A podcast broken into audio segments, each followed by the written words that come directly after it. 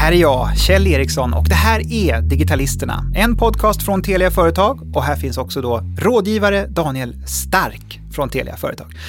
Och idag ska vi prata om någonting som verkligen ligger dig varmt om hjärtat, Daniel. Ja, det ligger väl många varmt om hjärtat, men det här tycker jag är riktigt roligt. Ja, jag vet, du skiner upp. Ja, jag skiner ut. Vi ska prata startups. Och den första frågan här nu, för att vi ska skilja på det här. Vad är skillnaden mellan startups och starta eget? Ja, det där är lite trickigt.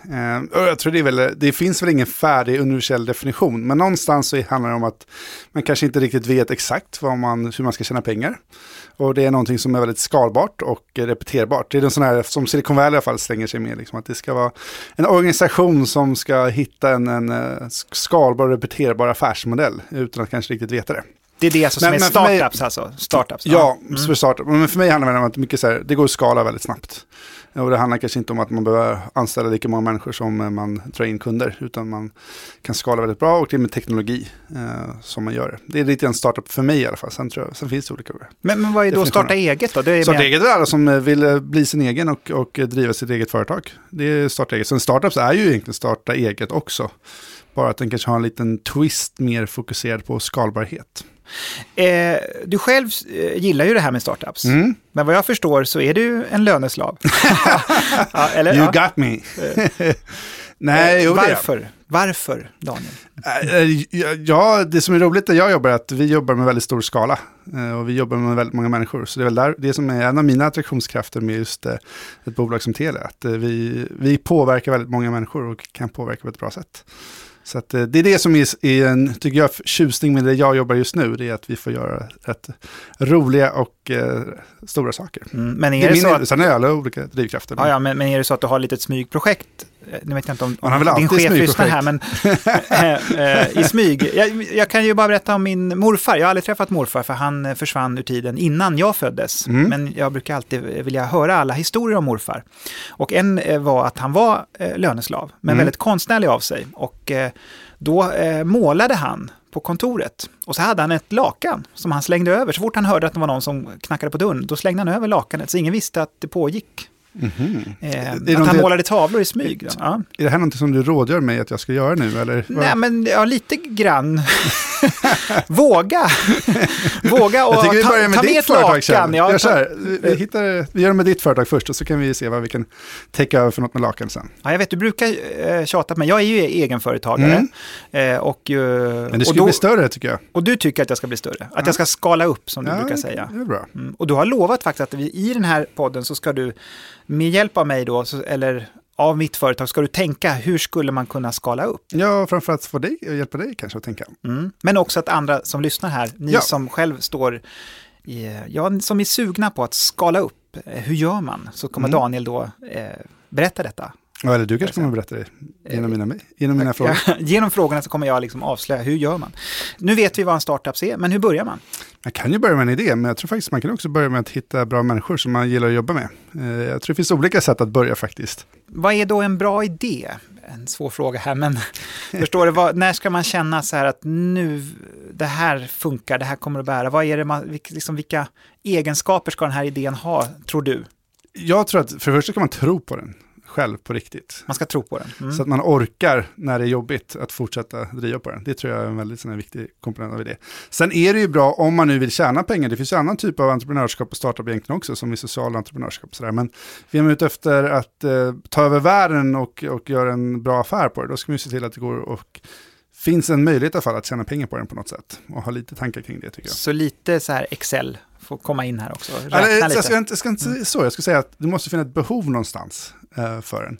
Det brukar vara det första. Så har hittat ett behov hos någon och du tror att det är någon som skulle tycka det här är väldigt bra, då kan man faktiskt tjäna pengar på det mesta. Men se till att det är någon som det löser något problem eller det fyller något tomrum där ute. Det är så roligt nu, för när du drar fram alla de här egenskaperna, man sammanfattar det här, alltså en idé som man tror på, det ska vara en person gärna som man jobbar med, som man gillar, så att man klickar, eller personer. Och sen så ska det vara då något roligt på vägen, någonting som kan växa.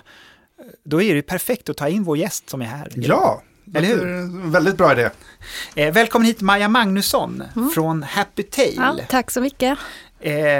Jag har också skrivit just en fråga just när det gäller såna här idéer, att man ska ju också kunna pitcha in dem och berätta dem lite snabbt så här vad de går ut på. Mm. Elevator pitch. Ja. Så vi kan väl få höra då, vad är Happy Tail? Ja. Happy Tail är ett socialt nätverk för hundälskare. Så det vi gör är att matcha hundälskare och hundägare lokalt. Så har man en hund kan man hitta hundvänner för sociala promenader. Man kan hitta hundvakt i sitt område så att man blir mindre låst. Och man kan hitta hundvänliga platser så att du vet att du är välkommen på den restaurangen eller badplats eller vad det nu kan vara. Ah, okej. Ett socialt nätverk för hundar. Exakt. Och hundägarna också. Och hundälskarna som inte har hund också. Det också. Och de som kanske hatar hundar vet vad hundarna är, så kan de hålla sig borta. De kan gärna använda appen också. Hur många tror ni är det som inte har hundar själv utan är bara hundälskare som använder det? I dagsläget så är det ungefär 40% av de som har laddat ner appen, så det är nog ganska många. Och det kan vara allt ifrån människor som har haft hund tidigare men kanske har ett liv idag som inte tillåter att ha hund, de reser mycket, jobbar mycket och så vidare. Eller någon som har allergier eller barn som tjatar om att få ha hund. Föräldrarna vill inte skaffa men de vill ändå erbjuda barnen att kunna umgås med en hund lite då och då. Smart. Ja. Och den här har du då startat tillsammans med Katarina Welin. Exakt. Då kan vi börja då bryta ner det här i någon slags makroläge så att vi kan... Makroläge? Ja, vi ska gå ner i makroläge här. Man vet att man går ner från makro till mikro, det vet du va? Ja, från makro till mikro. Mm. Ja, då går vi ner till mikro kanske då först. Ja. På vilket sätt känner ni varandra då, du och Katarina? Vi pluggade tillsammans. Vi gick en utbildning på Handels och träffades 2009, så det är ju några år tillbaka. Och blev goda vänner. Mm. Hur goda vänner? Är det så att man träffas eller ringer varandra varje dag? Eller? Nej, absolut inte, men väldigt goda vänner, så att när man såg så var det väldigt kul att umgås. Mm. Det klickade till, precis som Daniel pratade om. Precis. Här. Vi hade lite liknande bakgrund inom design innan vi kom till Handels. Läste då ett program som heter Management, så företagande, så vi hade ju samma intresse där också. Och sen så gick vi lite olika vägar efteråt. Jag körde den klassiska handelsvägen som är bli konsult, managementkonsult. Och Katarina startade sitt första bolag. I samband med Handels faktiskt. Och sen några år senare, jag tror 2013, då träffades vi igen och så berättade hon om sin idé om att göra ett socialt nätverk för hundar. Och jag tyckte det var extremt bra, kul. Jag gillar själv hundar väldigt mycket och jag drivs framförallt väldigt mycket av digital innovation. Jag har varit väldigt intresserad av det själv. Haft små egna projekt men aldrig kommit igång med någonting, för jag har faktiskt saknat ett team. Mm. Och där kände jag att Katarina, hon brann också för den här idén så fruktansvärt mycket. Och då sa vi, nu ska vi sätta oss lite så här kvällar, helger på kaféer, klassisk startup-miljö och tänka igenom det hela. Hur ser marknaden ut? Finns det ett behov? Hur kan vi gå tillväga med att utveckla tekniken, för varken hon eller jag är programmerare? Mm. Men från att hon sa idén, ni började prata om idén, hur lång tid tog det att ni liksom då bestämde er för att ni, nu ska vi köra? När hoppade du av jobbet? Det tog faktiskt lite längre tid än så. Vi bestämde oss väl 4-5 månader efter att hon hade berättat om idén, att vi ska jobba igenom affärsidén ordentligt och själva affärsmodellen för att se att det verkligen skulle kunna funka. Och i samband med det börjar vi kolla på lösningar på att utveckla produkten. Allt ifrån att hitta vänner som kan koda till outsourca, vilket är extremt dyrt om man inte är miljonär eller miljardär. Och så det var då i början på 2014 när vi verkligen satt oss ner och började utveckla idén. Och sen fick vi faktiskt chansen i slutet på året då vi pitchade in hela vårt koncept och affärsidé till ett acceleratorprogram som heter Sting, Stockholm Growth and Innovation, som plockar ut 7-8 bolag per halvår som får lite pengar. De får kontorsplats och de får rådgivning. Dessutom tillgång till ett fantastiskt nätverk med affärsänglar och affärscoacher. Och de valde ut oss. Så när de hade valt ut oss då kändes det rimligt för oss att verkligen satsa %. Även den där lilla pengen, den tog vi inte ut i lön. Mm. Så att det var ändå ett stort steg för oss. Men jag måste säga, här var Katarina den som var modigast Och så ringde mig en dag och sa Maja, nu har jag sagt upp mig. Oj då, vad kände du då? Då blev det på riktigt. Jag tyckte att det var väldigt spännande men jätteläskigt. Så jag funderade en vecka till och gick igenom alla mina känslor. Och sen så kände jag, alltså antingen satsar jag eller så kommer jag alltid bara drömt om det här att prova starta eget. Hur var det att säga upp sig då? Alltså, hur gjorde du? Det var... ja, alltså... Ska du säga upp det från ditt jobb? Från mig själv då? Ja. Just det var lite både kul och tråkigt för att jag gillar verkligen bolaget där jag jobbade. Och sen så blev det en sån stor och fantastisk grej för mig att verkligen satsa på det här. Så när jag satte mig ner med min chef så log jag och sa jag har jättegoda nyheter och berättade då om det här programmet och hon tyckte ju inte att det var så jättegoda nyheter för hon hade helst velat ha mig kvar. Hände det någonting på den här resan någon gång som där ni kände så här, när vi ångrar oss, när vi ger upp, det kommer inte gå det här eller att ni fick någon slags så här ångest eller? Alltså det känns ju som man har ångest varannan vecka. Fortfarande? Ja. Ja, absolut. Det händer saker hela tiden och även om bolaget utvecklas och det just idag är så bra som det aldrig har varit tidigare så har man ju jättemånga utmaningar som ligger framför en. Mm. Så att det är ändå ofta att man får sådana tankar, gör vi rätt? Men vi är väl båda så pass, vi verkligen... klara det här och driva det här igenom så att vi har inte sagt att vi ger upp än. Men man har absolut varit nere och förtvivlat många gånger och det kan bero på samarbeten med personer som inte funkar bra eller den finansiella situationen. Vår produkt genererar inga intäkter i dagsläget så vi lever på lite konsultjobb som vi gör vid sidan av och även riskkapital som jag har tagit in. Och, ja. Mm. Men har tagit in för riskkapital, vad är det för någon typ av investering? Ja, första kapitalet vi tog in var ju från Sting. Mm. Och via Sting fick vi kontakt till två affärsänglar, Marcus Wallén och Lars Markgren. Lars Markgren har varit en av grundarna till King, spelbolaget som gjorde Candy Crush. Så förra sommaren i maj gick de in med lite kapital och även nu precis med lite mer. Hur känns det att ha någon annan person som helt plötsligt har en ägarandel i ert företag? Ja, det känns väldigt roligt att det också just i de två. För att de har väldigt mycket erfarenhet, bra tips att komma med både vad gäller utveckling, produktutvecklingen men också att skala en sådan produkt. De har ju verkligen klarat av det med Candy Crush bland annat. Och att nå ut internationellt såklart. Bygga team och allt det där. Så att de är fantastiska rådgivare. Och sen så känns det också väldigt tryggt att det är någon annan som vågar gå in och dela risken med en.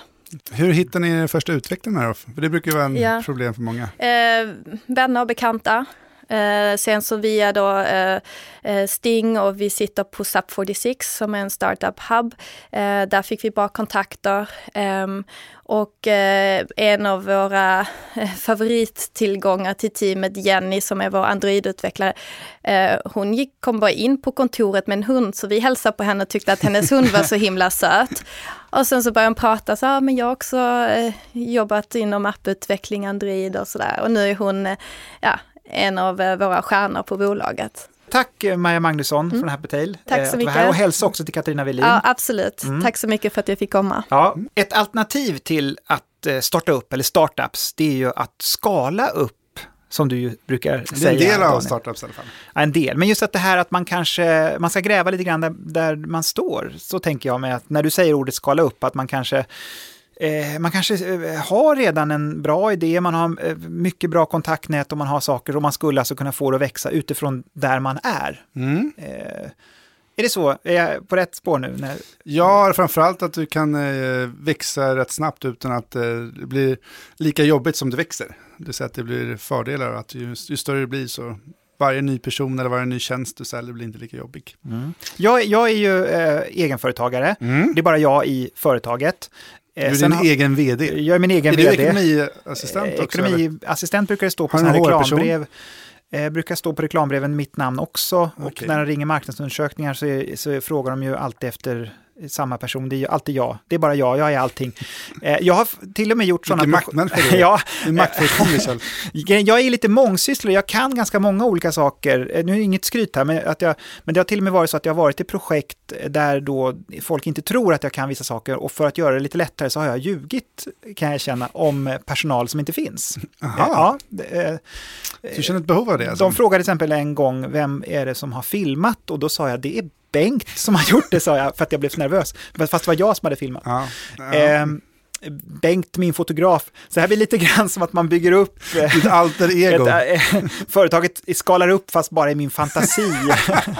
Det låter inte så lönsamt. Nej, det här är inte, det är inte så bra kanske. Och inte så bra om vill kunden, du skala upp eller? Jag tänker om kunden kommer och besöker den och sen så frågar de, vad är Maggan i receptionen? Ja, hon är sjuk just idag. Vad är hela receptionen? Ja, den är bakom den här byrån. Den syns inte, men den är där. Om jag vill skala upp. Ja.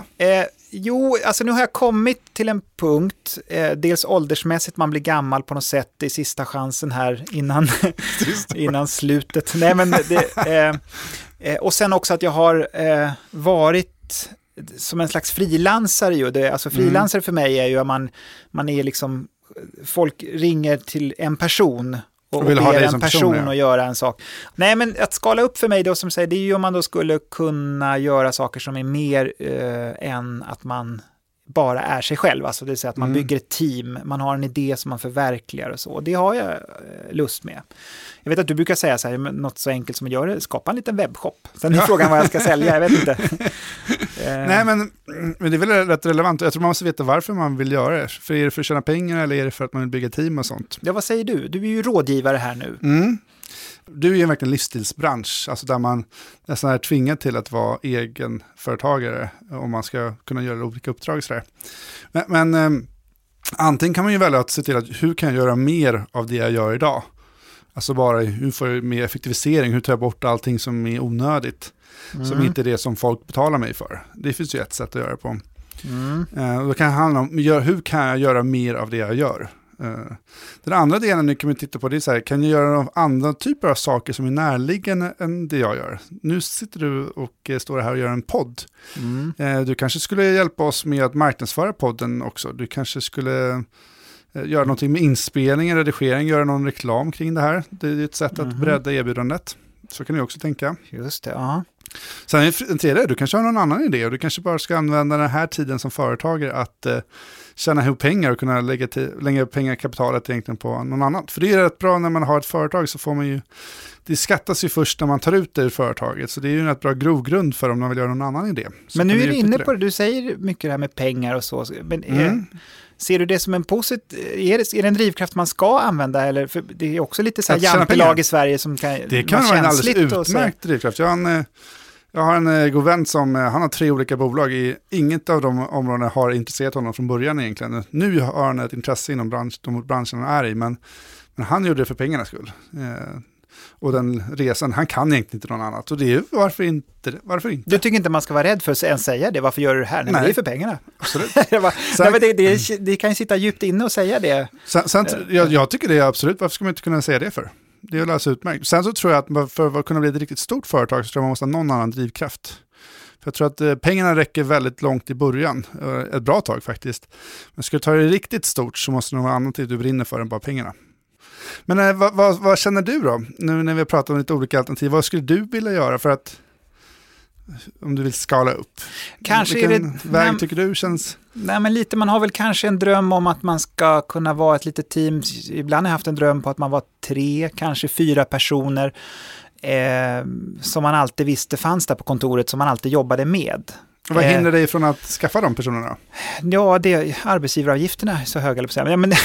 Nej, men det är faktiskt inte så lätt att bara ta och anställa. Och det här har jag hört väldigt många företag som säger. Det är inte så lätt. Och bara, hej fadrettan, sätt det här, du är anställd från och med nu. Och jag har väl varit på det där lite grann och försökt att tänka och sådär. Och sen när man gör väldigt mycket olika saker så blir det ju väldigt spretigt också för den personen som skulle då vara assistent eller anställd eller medarbetare eller så till det man gör. Och då har det blivit lättare att man per projekt tar in folk. Det vill säga, det jag behöver hjälp med det här, kan du hjälpa mig? Kan du på torsdag? Jag kan på torsdag, perfekt. Och så gör man det så. Jobbar i nätverk. Vi jobbar väldigt mycket i nätverk ju. Vilket ju också är kul, men just ibland kan man få drömmen. Och det ser jag lite grann som ett skala upp, att man skulle liksom kunna bli ett och samma team då.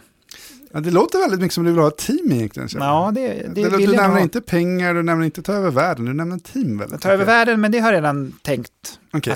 Det har jag redan gjort. Nej, men jag tror faktiskt att det är mer team. Sen ibland kan jag också bli lite sentimental och så tittar jag bakåt 10 år och så ser jag hur mycket bra människor det finns där ute som man har mött i olika sammanhang och som har idéer och som har så mycket kompetens och som har så mycket kraft och lik förbannat ändå så alla de här människorna spretar precis som jag och så skulle man då också mobilisera den här kraften och en gång för alla göra någonting riktigt, riktigt bra. Det kan också liksom få en glöd inom mig och så.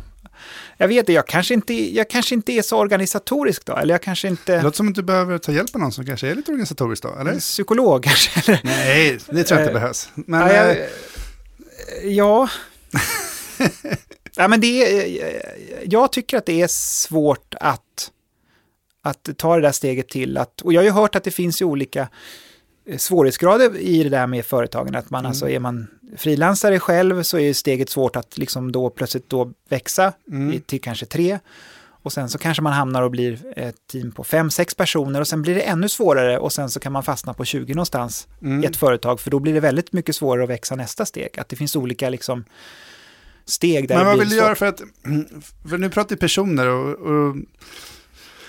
och personer är väldigt bra, men det är också en kostnad till den personen och det är rätt jobbigt att växa med personer. Finns det någon idé, så här, vad vill du jobba med? Vad är det som man skulle kunna hitta som du skulle kunna skala lite också, som kanske inte kräver bara mer personer? För det är rätt skönt att kunna skala upp någon tjänst som inte kanske är lika, som inte driver lika mycket kostnad. För då får du lite utrymme för att göra mer nya saker. Så det är svårt om man inte får någonting över.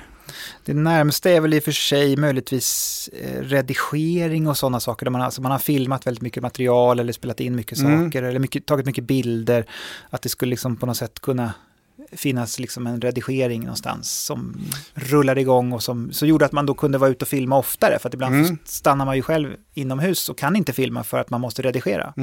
Där är ju en del kanske då. Jag tycker så här spontant som du har mycket Twitter-följare exempelvis, du har rätt många som känner till det, och det kan du ju också utnyttja som en kraft. Du kan kanalisera saker också, du behöver inte göra massa reklam på Twitter, det ska inte uppmana till, men du har ju ändå en plattform som inte alla har, i form av att du en hel del känner till det och du har ett stort kontaktnät, så du har ju möjlighet att plocka ut saker egentligen i ditt nätverk som är rätt så få förunnat. Så har du ingenting där som du kan ta ut där? Jo, det tror jag nog att jag skulle kunna göra och så. Ja. För det tror jag så här, om du hittar någonting, antingen så att du har ett bredare erbjudande, att du som du säger erbjuder kanske mer redigering och mer slutdelar, du kanske inte bara levererar en del i kedjan utan en större del av kedjan. Det är ett så här typiskt sätt att du erbjuder någonting mer. Då kan du få någon som kanske kommer in och levererar den här delen som du inte normalt sett gör, men som går under dig. Så kan du vara den här projektledaren, det är väl ett rätt vanligt sätt att göra det på. Så den tycker jag att du kan fundera lite på, kan du ha ett större helhetserbjudande? En annan del är så här, kan du effektivisera det på något sätt? Så att, många verkar ju, de anlitar dig för att de vill ha just Kjell. Och då är det bra om du så mycket tid som möjligt kan du vara med dina kunder och vara Kjell. Så allting annat så kan någon annan göra. Det är också ett sätt att försöka effektivisera i alla fall sin verksamhet. Är det kanske det som ligger närmast mig egentligen? Då? Ja, det kanske kan ge dig ett utrymme till att göra andra saker. För det är ju som med att skala upp. Man behöver lite utrymme för att kunna satsa. Så det är bra att hitta ett sätt att bygga lite kapital i företaget som man gör. Genom att effektivisera. Och så kan du ta det här kapitalet och kanske ta en månad då du inte gör något uppdrag, utan då satsar du istället på någon ny idé som du kan använda. Så du kan se det på det sättet att du använder det du gör nu som en bas för någonting annat. Får jag ta det här nu med mig som du har planterat hos mig som en liten hemläxa till nästa gång vi ses? Så får du fundera lite grann till. Det ska jag göra, för du börjar ju surra i min hjärna. Och jag vet att du är på mig också. Kring du kommer inte slippa mig. Nej, skala upp. Du, jag tycker vi ska bege oss ut i världen nu.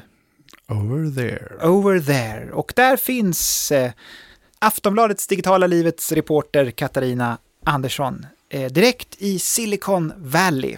Hallå! Meckat för startups. Hallå! Ni sitter där och pratar om att skala upp, hör jag. Det är ju spännande. Det är tydligen så att Daniel tycker att jag ska skala upp. Det var ju faktiskt du som tyckte från början, Kjell. Eller jag kanske är lite påstridig. Men... Nej, men du är påstridig, men det är klart att jag har ju också liksom passat på, eftersom du är rådgivare så passar jag ju på att ta din kunskap. Så smart är jag ju. När jag ändå får träffa dig så här. Ja. Du Katarina, startups. Det bara känns ju som att det borde puttra enormt med massa olika startups i Silicon Valley. Är det så? Ja, det är ju bara startups och startups och startups överallt. Och startups är speciellt på tapeten nu och ja, techföretag överlag. Eftersom man snackar väldigt mycket om att företagen är för högt värderade. Och vi har sett några sådana här riktigt chockartade sänkningar av värderingar av stora företag. Man kanske inte kan kalla LinkedIn direkt en startup fortfarande eftersom... Det är ett företag som har funnits ganska länge.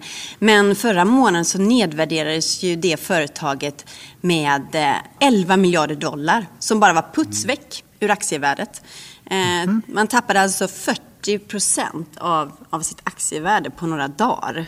Och det där är ju ett tecken i tiden, tycker då experterna, att de här supervärderingarna av startups, vi har ju snackat om, ni har säkert snackat om enhörningar. Också. Unicorns. Alltså det är startups som värderas till över $1 miljard. Och de har ju varit otroligt populära och så. Nu så börjar man ju snacka om här att liksom allting är lite för mycket av en bubbla och man måste ta luften ur den här bubblan så att det inte spricker. Och det är det vi ser här nu. Så att Silicon Valley och deras startups är lite i gungningen. Det är inte så här superskön stämning, för det kommer bli väldigt mycket svårare för startups att få pengar, få kapital av investerare. Jag pratar faktiskt med en som heter Joel Eriksson, en svensk investerare som jobbar för Creandum som är ett stort riskkapitalbolag då. Och han har sitt kontor här i Silicon Valley på 39:e våningen i en skrapa ner i Financial District och jobbar där och jag får bara nämna att utsikten var fenomenal.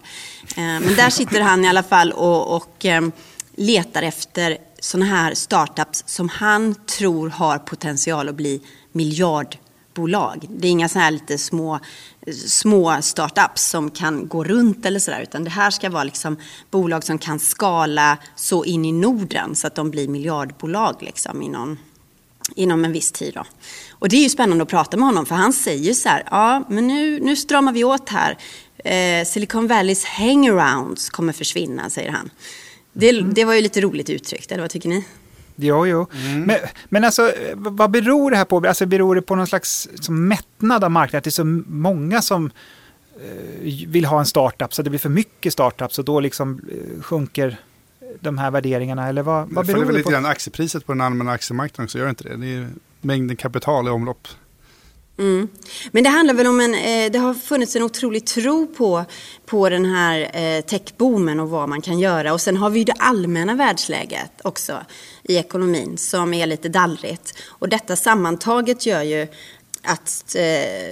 att man kanske måste justera lite så att det inte, man har bolag med värden som är superupplåsta. Så visar det sig att det inte funkar sen, till exempel att gå ut på börsen eller sådär. Det är ju inget bra för investerarna heller. Men många tycker att det här är ganska sunt, så att egentligen så är man inte så himla orolig, utan mer så här att nu så skiljs agnarna från vetet, eller hur säger man?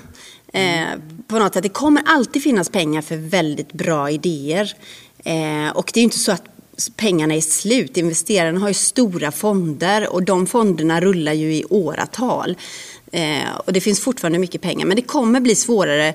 För innan har kanske investerarna varit väldigt villiga att investera i lite vad som helst. Eller så ska jag inte säga. Det kanske är respektlöst mot investerarna. Men eftersom tron på de här företagen har varit så hög, så tror jag att man ser nu att så himla lätt är det inte att tjäna pengar. Hur påverkar de, för en del är de som sådana här lite mer välkända Silicon Valley-bolag att söka kapital, kanske flera hundra miljoner. Hur påverkar här de som är på väg att starta bolag? Hur är känslan där? Kommer det bli färre eller fler startups som skapas, om man säger så? Det är de som kommer att ha svårast, sa den här Joel Eriksson som jag snackade med på Creandum. För att nu vill investerarna faktiskt se att det finns vinst också, vinstpotential. Gärna att man redan har en vinst i företag. För det har varit ett stående skämt här i Silicon Valley att företagen inte behöver ha vinst på något sätt. Vilket har varit väldigt tvärt emot en traditionell företagskultur. Så att man letar lite efter idéer och produkter som faktiskt har kommit på banan mer. Men såklart så fortsätter ju entreprenörer och var väldigt hoppfulla. Jag träffade några stycken. Jag var nere på The Launch Festival som en stor startup-konferens här i San Francisco för ett par veckor sedan. Och de entreprenörerna jag träffade där som knappt hade kommit ur startblocken, de är ju fortfarande väldigt så här hoppfulla och tror att det här ska nog gå för oss i alla fall, för vår idé är så himla bra och så. Och det är ju lite skönt att folk fortfarande har tro och hopp om att det här ska funka liksom. Katarina, när du själv befinner dig nu just i Silicon Valley, blir du lite sugen på, och, alltså, är hjärnan igång så här, har du några idéer du går och ruvar på? Ja, men man blir ju lite inspirerad för alla har ju en idé här. Det är ju lite som att om du... det är alltid så här Uber-förare här som kör Uber. De har egentligen alltid en idé. De har en startup och så kör de Uber liksom, under tiden. För att, det är precis som i New York när alla liksom... Ja, jag ska bli skådespelare fast just nu så serverar jag. Liksom på den här restaurangen. Fast här i San Francisco så är det så här, jag kör Uber och har en startup. Det är intressant, säger man inte att finansmarknaden är överhettad när taxichaufförer brukar prata investeringar på aktiemarknaden? Det är lite samma ett tecken alltså. Okej, ja. Finansmarknaden brukar säga det, jag ska inte säga någonting om startups men är det så kan du erkänna att det ligger någon liten post-it-lapp med någon liten idé? Att jag har det. Alltså, ja. Jag tycker att jag pratar med så himla många nu som verkligen bygger företag och som är så himla engagerade. Och de verkar ju ha hur mycket energi som helst. Alltså det märks att de verkligen gör någonting de brinner för annars orkar man inte jobba 15 timmar om dygnet och bara gå ner i sin idé på det sättet. Och sen så måste man ju då räkna med att det kanske inte funkar. Och det verkar så... Men det är väldigt, väldigt många här som är på det sättet. Och det är ganska spännande att vara i den miljön tycker jag. Och jag tänker lite på det här med startup... kultur, att det är så himla härligt, ni vet, med sack och säckar och pingisbord och flipflops på jobbet och sådär. Och det är en annan sak som folk har slagit ner på här när det gäller värderingarna och som jag har hört ganska mycket om, att höga värderingar betyder ju inte att företagskulturen är på topp eller att företaget ens ska tjäna pengar som vi sa.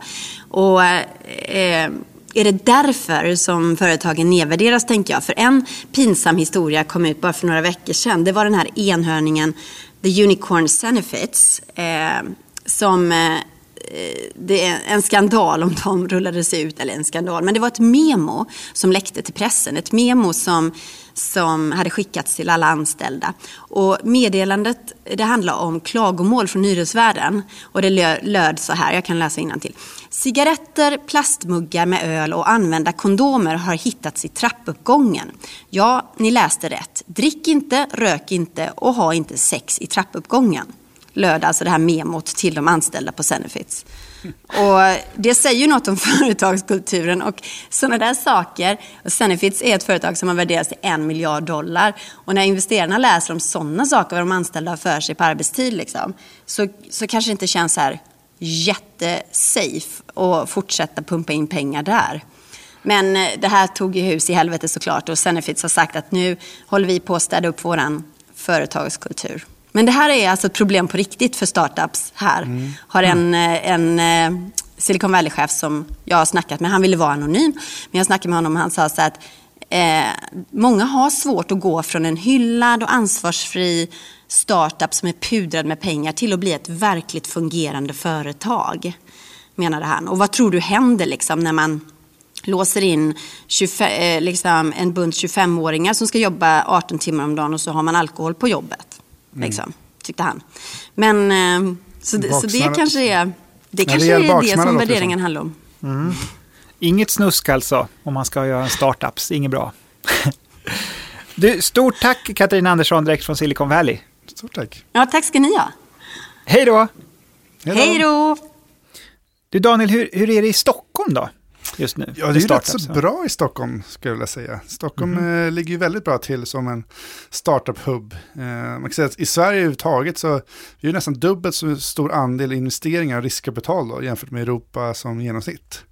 Så vi är bäst i Europa när det gäller riskkapital och benägenheten att investera kapital i olika startups. Så att Sverige som helhet ligger väldigt bra. Man kan säga att det är lite tråkigt, men det är lite skevt. Stockholm ligger ju extremt bra till. Jag tror att om man räknar med Spotify som investering, tror jag Stockholm står för 94-96% och sånt där av alla investeringar. Plockar man bort Spotify så ligger det ändå över 80% av alla investeringar går till Stockholm. Vilket är ju bra för Stockholm, men det skulle vara kul om resten av landet också kunde få lite mer investeringar. Vi har ju, det kokar rätt mycket, framförallt nere i södra Sverige. Och även i Göteborg så är det på gång. Nu är det dags för den här signaturmelodin.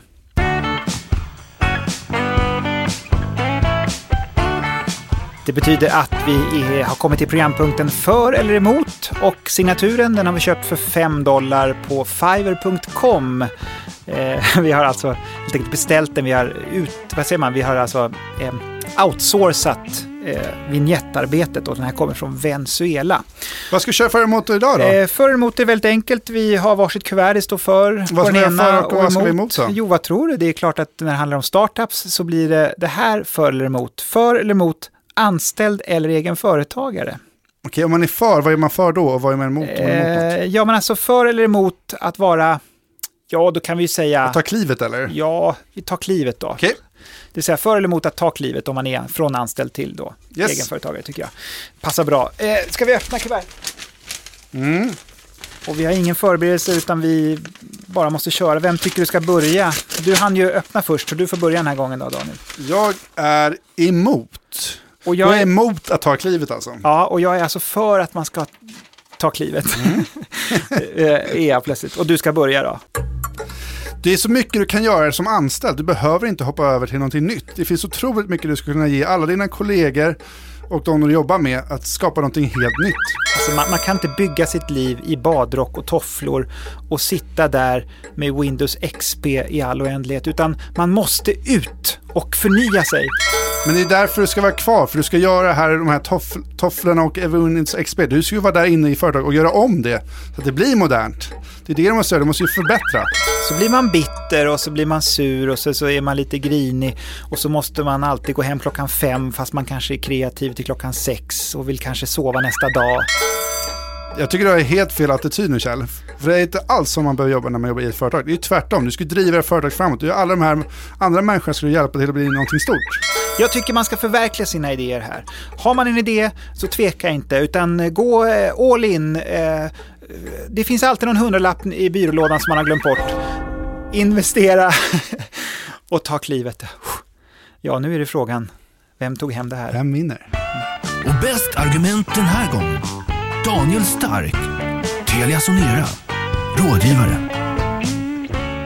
Jag vet. Jag som tyckte att jag gav så mycket skjuts och energi här till företagarvärlden, men det gjorde jag tydligen inte. Så nu tog du hem det här. Då kan du sitta där då, bakom din skärm och jobba. Göra stora saker. Mm. Medan vi andra bara växer. Och så.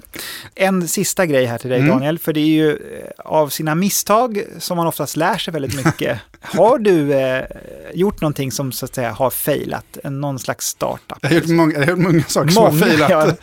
Men jag har bara gjort en startup som har failat faktiskt. Annars har jag inte. Som du våga berätta eller dela med dig av? Ja, det var ju länge sedan. Det var ju 15 år sedan. Där. Men jag var just rätt fascinerad av det här med internet rätt tidigt. Då kom du på faxen. Nej, men däremot så lärde jag mig programmera hemsidor eller programmera, eller så här, HTML-kodning. En programmerare tycker inte att det är programmering, men jag lyckades i alla fall designa hemsidor tidigt. Så gjorde jag och två kompisar när vi var 15, så startade vi ett företag som skulle förändra världen och framförallt indexera alla företag som inte gått online ännu.